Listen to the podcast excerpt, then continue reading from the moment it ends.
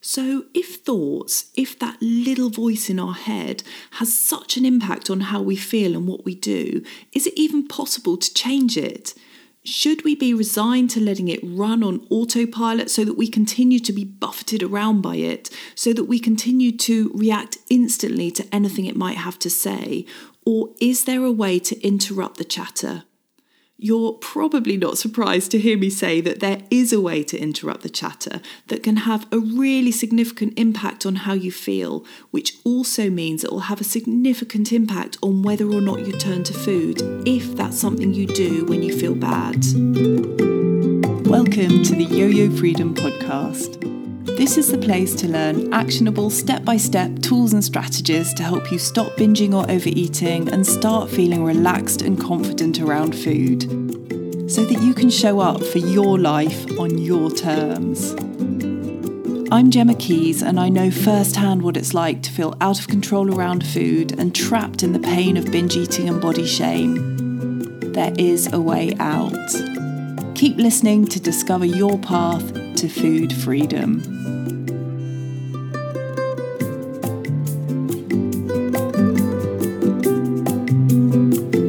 Hello and welcome. Today we're going to talk about that little voice in your head. You know, the one that's running a constant commentary on your life.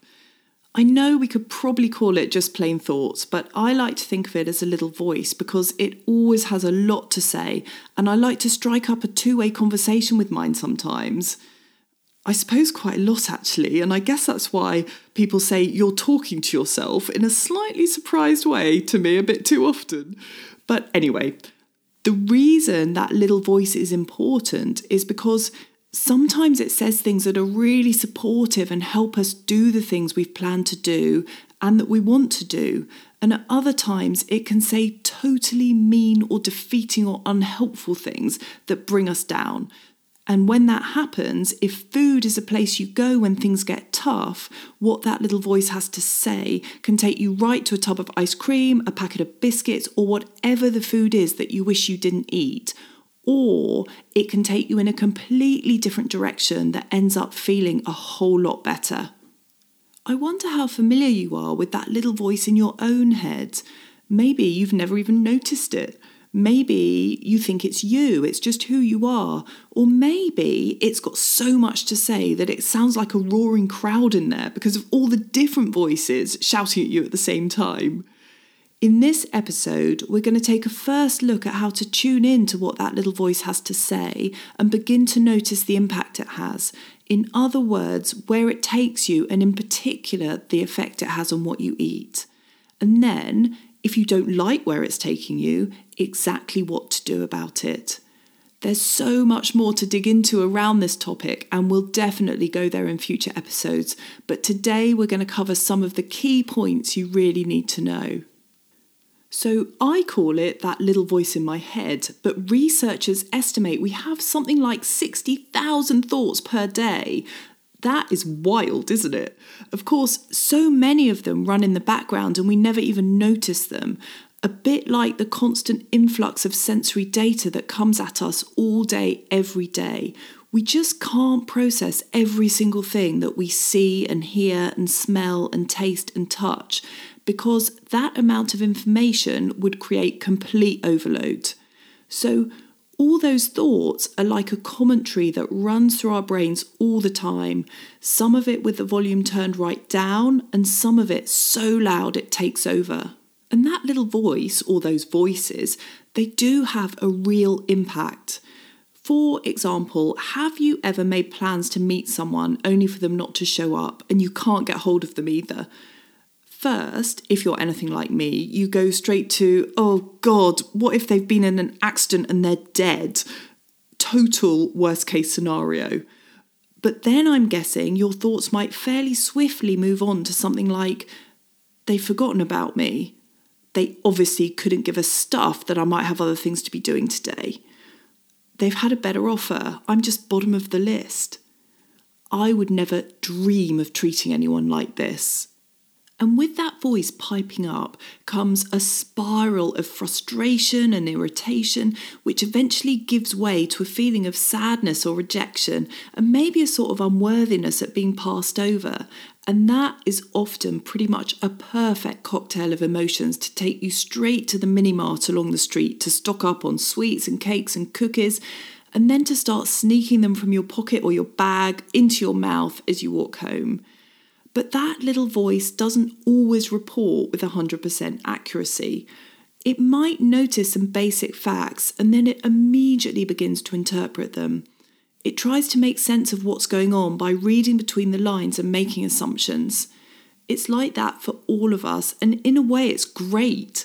We're humans, we think, we make meaning, and we have different viewpoints and perspectives, and that's what makes us individuals.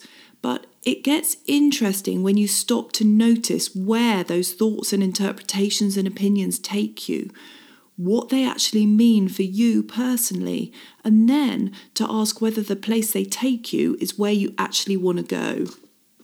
In the example of being stood up by a friend, the bare facts are she isn't there and she isn't answering her phone. But what if it turns out that the basement in her house had flooded and she's frantically trying to get the water turned off and to minimise the damage? Or maybe she has a migraine. Or, and this very sadly happened to me recently, her little cat's been run over. That puts a completely different spin on the situation, doesn't it? She hasn't shown up, and there's a really good reason for it. So maybe she didn't care about meeting you and stood you up, or maybe something's happened so that she can't make it. Either scenario could be true, or neither of them could be true, and in the moment we have no idea what the reason might be. Yet, when the little voice in your head assumes the worst, assumes something that makes you feel bad, an eating session or a binge becomes much more likely. So, if thoughts, if that little voice in our head has such an impact on how we feel and what we do, is it even possible to change it? Should we be resigned to letting it run on autopilot so that we continue to be buffeted around by it, so that we continue to react instantly to anything it might have to say? Or is there a way to interrupt the chatter?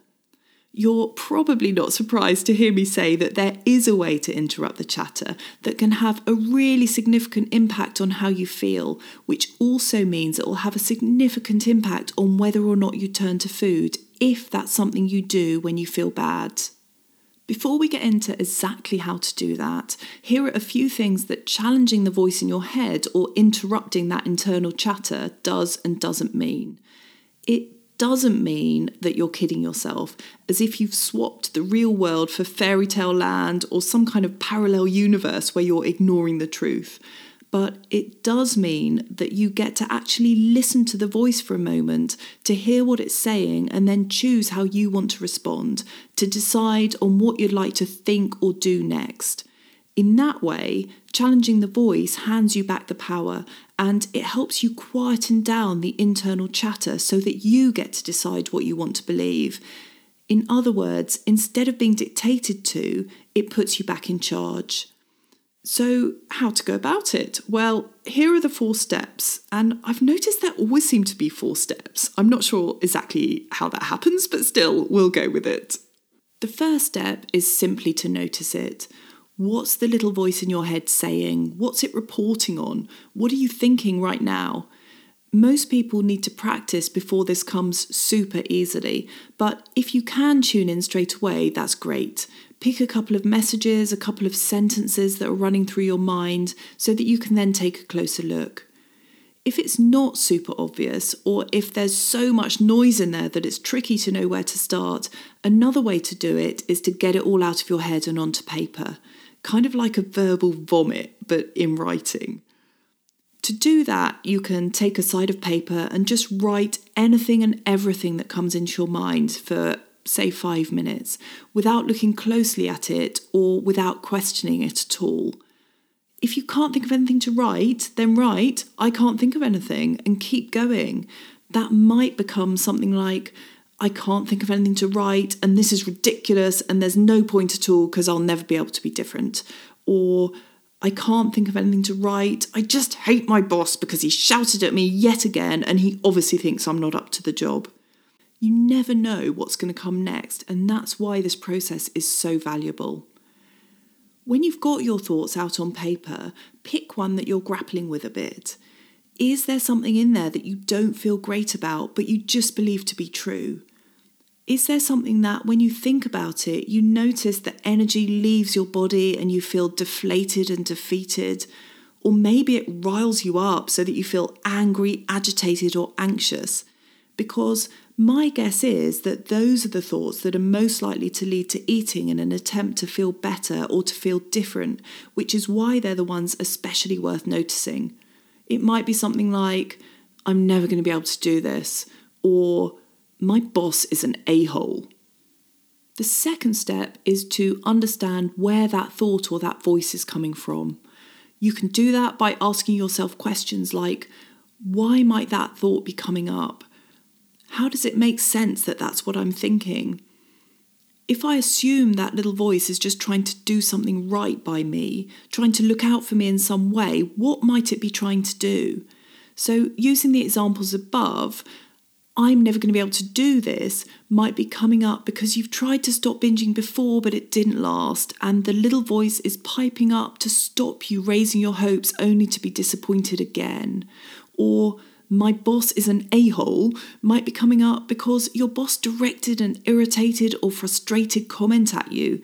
You don't like being treated like that, and all your hackles are up. You know those little hairs on the back of your neck. So you're ready to fight back and demand respect. Once you've identified why the voice is coming up and how it makes sense or what it's trying to do for you, take a moment just to see how you feel about that. And then notice is the voice or the thought taking you to a place you want to go?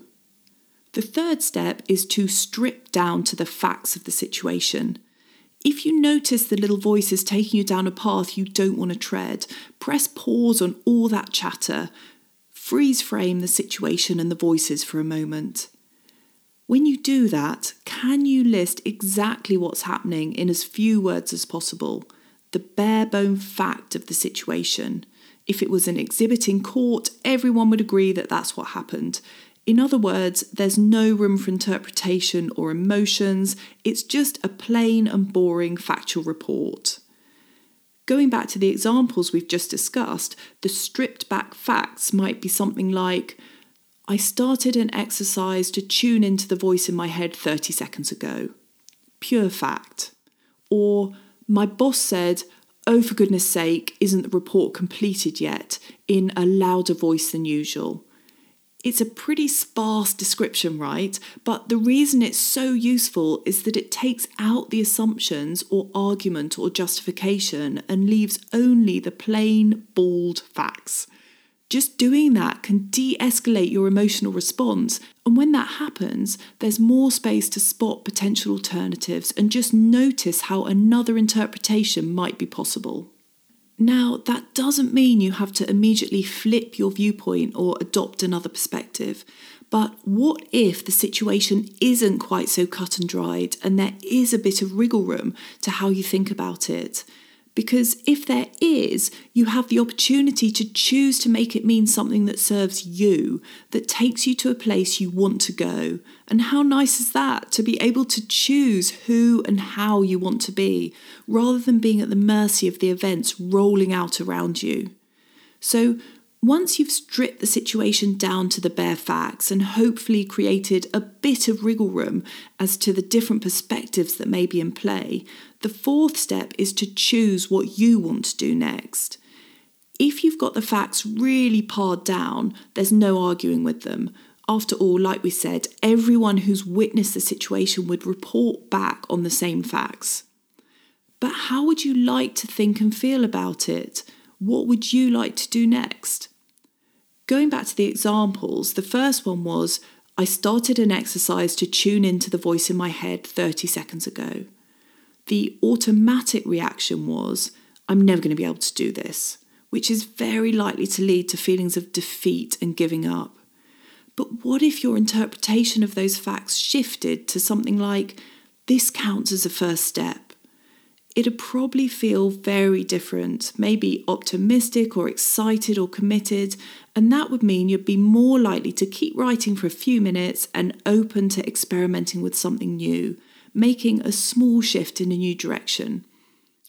Exactly the same facts, two responses that make sense, but one that's more likely to take you to a place you want to go for example, to help you understand how the little voice in your head might be impacting what you eat so that you can begin to break that pattern.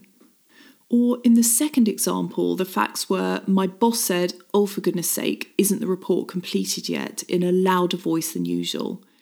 The automatic reaction was, My boss is an a hole, which probably led to feelings of anger and also fear in that you perceived you were being attacked and undermined, so were at risk.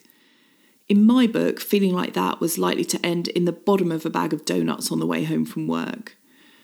But what if a new interpretation could be communication skills aren't one of his strengths when he's coming up against a deadline? That way of making sense of what happened is likely to feel calmer and more grounded, so that you're more likely to respond in a way that communicates your progress and, most importantly, doesn't take on his comments as being about you, but rather being a reflection of him. And feeling that bit calmer means there's less need for those donuts in an attempt to soothe your frazzled nerves. And just to reiterate that earlier point, challenging the little voice in your head and opening to a reinterpretation of events doesn't mean you're rolling over and accepting what isn't acceptable or living in fairy tale land, but it does give you much more space to choose the next step you'd like to take. You might still like to challenge your boss's behaviour, but wouldn't that challenge look different if it came from a place of calm rather than agitation? You get to choose what actions to take, and that gives you so much more power. So, to summarize those four steps, they are step one, notice the little voice. Step two, understand what it's saying and why it might be saying it. Step three, strip down the situation to the bare facts. And step four, choose what you'd like to think or do next. Choose what will serve you best. Those steps are so helpful in tuning into that little voice in your head without always having to believe or take on board what it's telling you. Over time, you'll get really familiar with what's running through your mind on the regular and where those thoughts take you as far as how you feel and what you do next, which is really important information as you begin to change your eating.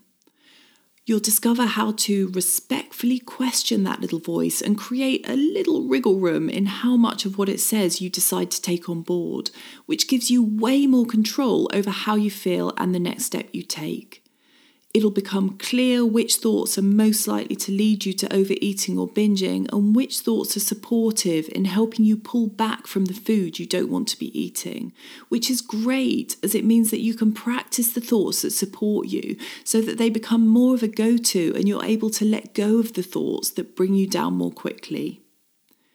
Striking up a conversation with the little voice in your head using those four steps is such a powerful way to interrupt patterns of thinking, which means it gives you the power to change even the most entrenched behaviours and to, bit by bit, open to choosing the next best thought or action in the moment that will help you stop eating in a way that brings you down.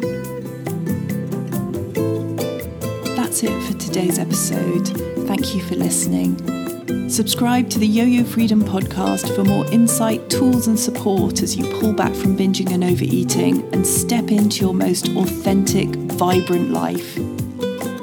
If you found this episode helpful, it would be wonderful if you'd take a moment to rate the Yo Yo Freedom podcast on whichever platform you listen on. Thank you so much. Bye bye for now.